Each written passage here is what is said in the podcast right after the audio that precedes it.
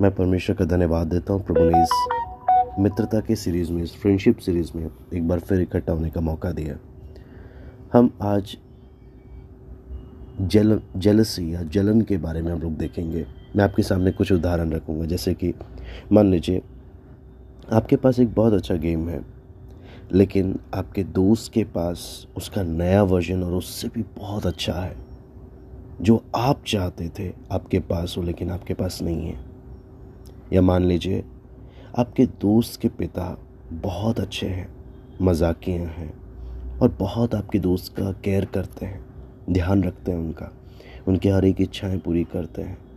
लेकिन वहीं आपके पापा आपको पूछते तक नहीं है। या आप जब छोटे थे, आपको छोड़कर चले गए। कभी कभी आपको ये सब सोचकर बहुत गुस्सा आता होगा कि क्यों आपके पास आपके दोस्त के जैसे पिता नहीं है।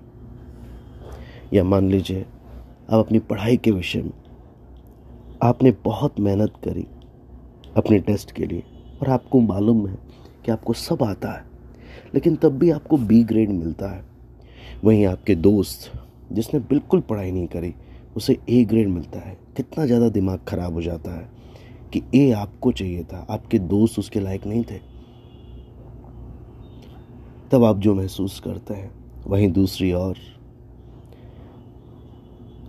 आपके दोस्त के परिवार घूमने के लिए बहुत ही अच्छी जगह चले गए। आप, जहाँ आप जाना चाहते थे।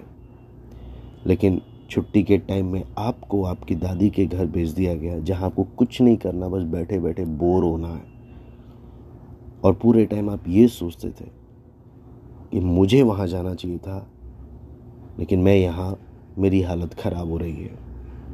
जलन क्या है? जलन वो है जो आप आपके दोस्त में देखते हैं और जो आपके पास नहीं है और आप चाहते थे कि आपके पास हो। आप अपने दोस्त के गेम को लेकर जलन रख सकते हैं या नंबर उसके ज़्यादा ए ग्रेड मिला उसे, आपको नहीं मिला, उसे देख कर आप जलन रख सकते हैं, है ना? आपके दोस्त का परिवार घूमने गया और आप नहीं, उसे देखकर आप जलन रख सकते हैं। लेकिन जो बात यहाँ पर हम सीखते हैं, जलन दोस्ती पर बहुत बुरा असर डालती है।